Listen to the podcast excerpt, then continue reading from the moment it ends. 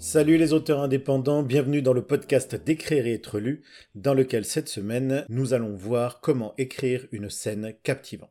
La scène, c'est l'unité de mesure d'une histoire, et savoir écrire une scène, savoir la construire pour qu'elle remplisse son rôle et fasse progresser l'histoire, c'est aussi important qu'un protagoniste complexe ou une structure narrative qui a été bien préparée. Il y a beaucoup de gens qui pensent que une fois que le plan est terminé, l'écriture de la scène va couler d'elle-même, qu'elle sert juste à aller d'un point A à un point B. Mais chaque scène doit être vue comme une petite histoire à part entière, dont l'assemblage, qui se fait en, chapitres, puis en parties, va composer une toile de plus grande envergure. L'écriture d'une scène, c'est très lourd de sens. Parce que si l'exposition et le climax sont généralement ce dont se souvient le lecteur, c'est l'intérêt des scènes qui se trouvent entre ces deux points forts qui va vous permettre de garder l'attention du lecteur. La meilleure intrigue du monde sera sans intérêt si les scènes qui la composent sont lentes et inutiles. Alors leur construction doit faire l'objet d'une attention qui est aussi grande que celle de la préparation du plan ou de la structure narrative.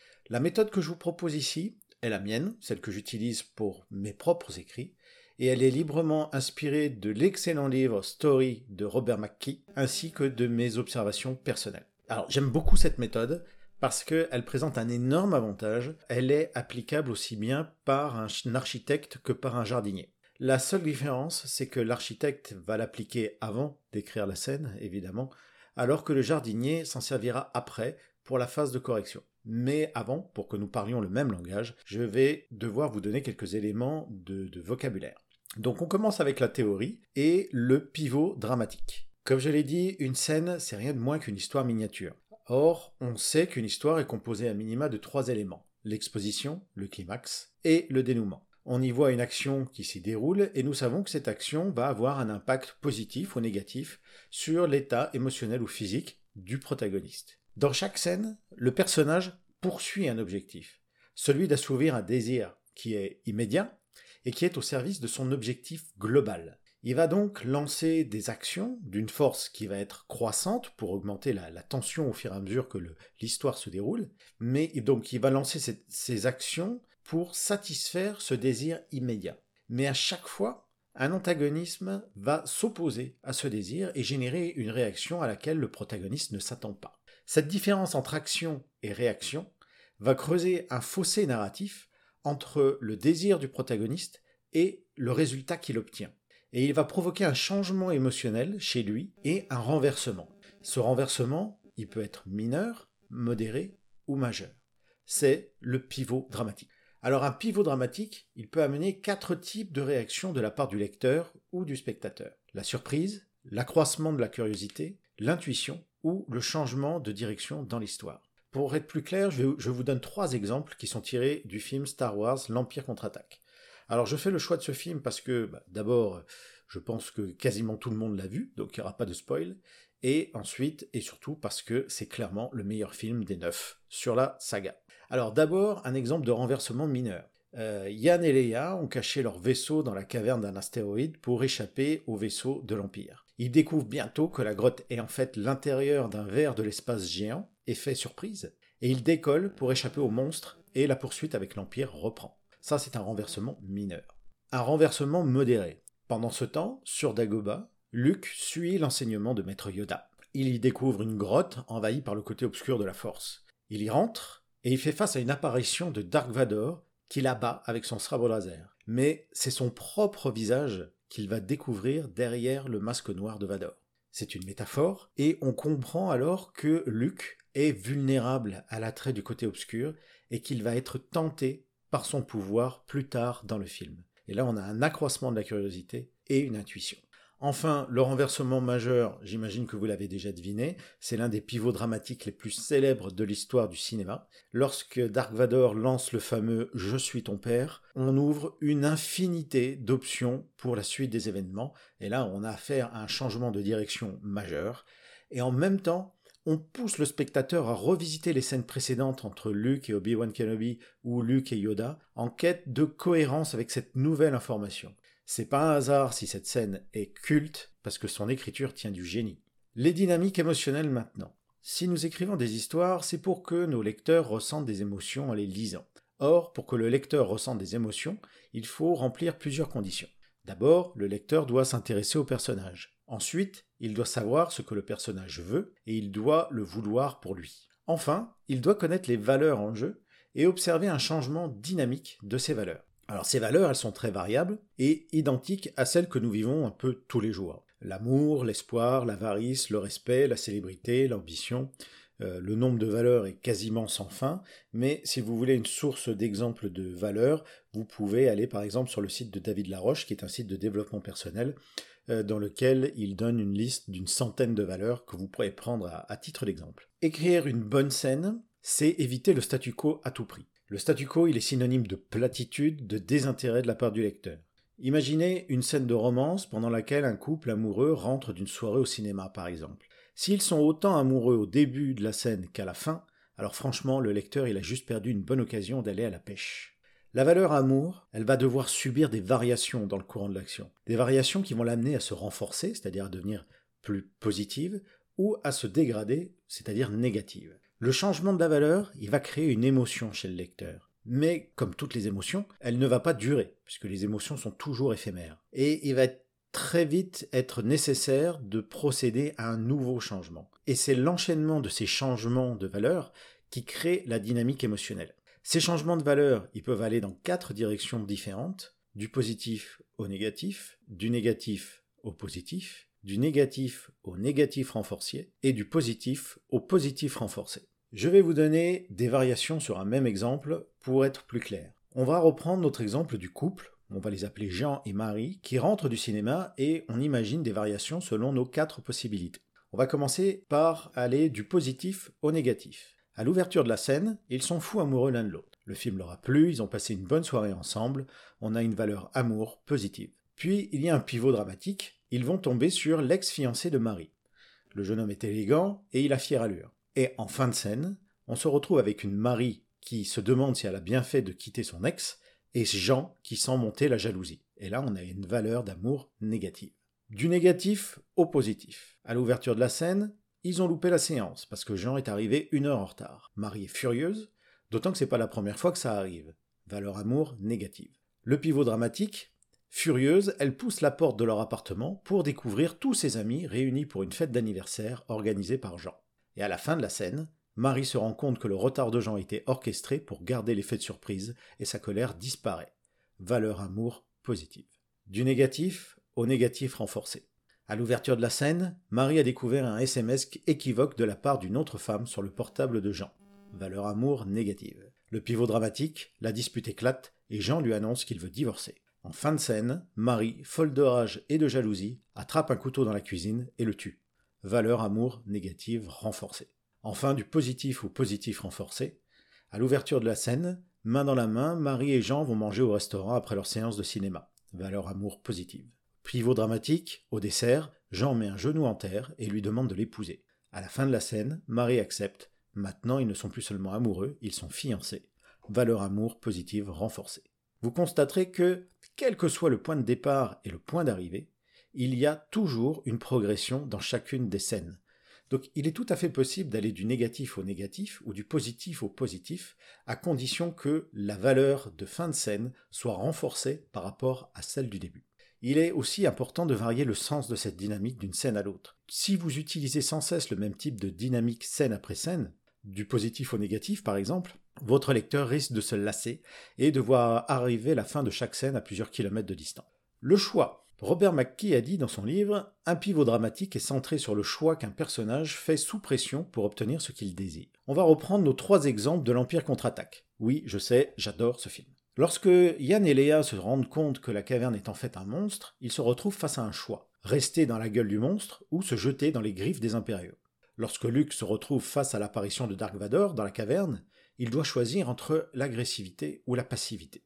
Enfin, lorsque Vador lui annonce qu'il est son père, Luke doit choisir entre trahir ses amis et sa cause ou se donner la mort. C'est à ce stade qu'écrire une scène montre ou pas notre compréhension de la nature humaine. Un bon choix ne revient jamais à décider entre le bien ou le mal, ou entre le juste et l'injuste. Si ça se limitait à ça, nos réactions, tout comme celles des personnages de fiction, seraient incroyablement prévisibles.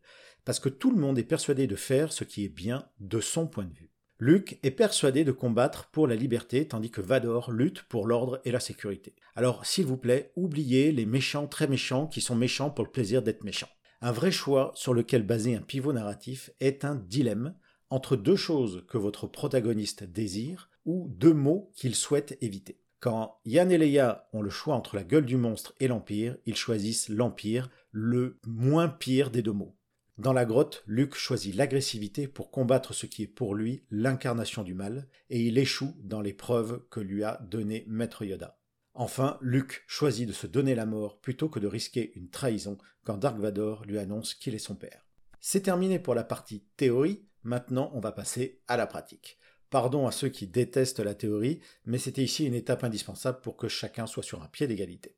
Les différentes étapes ci-dessous sont celles que j'utilise à deux reprises lors du long processus de création d'un roman, pendant la phase de préparation et pendant la phase de correction. La première, elle me permet de structurer mes scènes de façon à me donner un début, un milieu et une fin. Le problème, c'est que très souvent, une fois que je suis lancé dans l'écriture, il y a des idées qui me viennent au fur et à mesure, ou bien mes personnages réagissent différents de ce que j'avais prévu au départ. Ben oui, ils ont leur propre, leur propre personnalité, ils ont leur propre vie, et au final, je n'écris pas ce que j'avais prévu. Et ça, c'est pas grave. Au contraire, pour moi, c'est le signe que l'histoire est stimulante et que je suis inspiré. Ces idées, en plus, elles sont souvent bonnes, et je ne veux pas m'en passer sous prétexte qu'elles n'étaient pas prévues au programme. C'est la raison pour laquelle je vérifie la structure de la scène en suivant le même modèle lors de la phase de correction. On va commencer avec l'objectif de la scène. Vous ne devez pas écrire une scène sans but. Une scène sans objectif, c'est une scène d'exposition, et ça, ça vous garantit, à moins que vous ne soyez le nouveau Marcel Proust, de provoquer l'ennui chez votre lecteur. Pour moi, il existe deux types d'objectifs pour une scène, l'action ou la révélation. En d'autres termes, soit il se passe quelque chose, soit on apprend quelque chose. Alors évidemment, il est possible de cumuler les deux dans une même scène, mais attention parce qu'un excès de but, ça peut engendrer de la confusion chez le lecteur. Il faut donc savoir être mesuré. Comment dégager l'objectif de votre scène? C'est très simple, résumez-la en 4 ou 5 mots maximum. Pour reprendre l'Empire contre-attaque, dans le premier exemple, ils échappent au monstre. Dans le deuxième, Luke échoue à une épreuve. Dans le troisième, Luke découvre la vérité. Et là, vous savez ce qui doit se passer dans votre scène. La deuxième étape, c'est le conflit. Toutes les scènes doivent contenir de la tension. Je répète, toutes les scènes doivent contenir de la tension. Un coucher de soleil rougeoyant dans les éclats mourants teinte le sable de reflets mordorés, ce n'est pas une scène, c'est une carte postale. Pour qu'il y ait de la tension, il doit y avoir un enjeu, et un conflit entre un protagoniste et un antagonisme. Alors antagonisme, ça peut être un gangster, la fille dont le héros est amoureux, ou la pluie qui s'abat en torrent sur une voiture sans essuie-glace. Pour écrire sa scène ou pour la corriger, il faut donc avoir les réponses aux questions suivantes. Que veut le protagoniste dans cette scène? Que risque-t-il s'il ne l'obtient pas? Ça c'est l'enjeu. Et que veut l'antagonisme dans cette scène et pourquoi? Troisième étape, les valeurs d'ouverture et de fin de scène. Pour chaque scène, on l'a vu tout à l'heure, définissez la valeur qui subira une variation et fixez sa charge, positive ou négative, au début de votre scène. Ensuite, déterminez la charge de la valeur à la fin de votre scène. Si la charge est la même à la fin qu'au début, alors votre scène est un non-événement. Je vais prendre un exemple. On va dire que la valeur est la foi, la foi en Dieu. Au début de scène, le protagoniste est dans une phase positive, il croit en Dieu et il sait que celui-ci l'aidera. Et à la fin de la scène, le protagoniste est dans une phase négative, il est en colère contre Dieu et il rejette son Église. Le pivot dramatique, évidemment, je m'étends pas plus sur son importance et sur sa fonction, les filous qui croyaient avoir sauté la section théorie n'ont qu'à revenir en arrière. La question à laquelle vous devez répondre, après avoir déterminé les valeurs d'ouverture et de fin de votre scène, c'est qu'est-ce qui fait passer le protagoniste de la charge d'ouverture à la charge de fin de scène? Pour continuer l'exemple précédent, le pivot narratif peut être que le protagoniste apprend que sa femme est atteinte d'un cancer incurable. Quatrième étape, le point de vue. Si vous écrivez votre roman d'un point de vue à la première personne ou d'un point de vue extérieur limité, alors vous pouvez passer cette étape parce que votre point de vue restera le même tout au long de votre roman. En revanche, si vous avez opté par exemple pour le point de vue omniscient, vous devez décider de quel point de vue vous allez écrire la scène.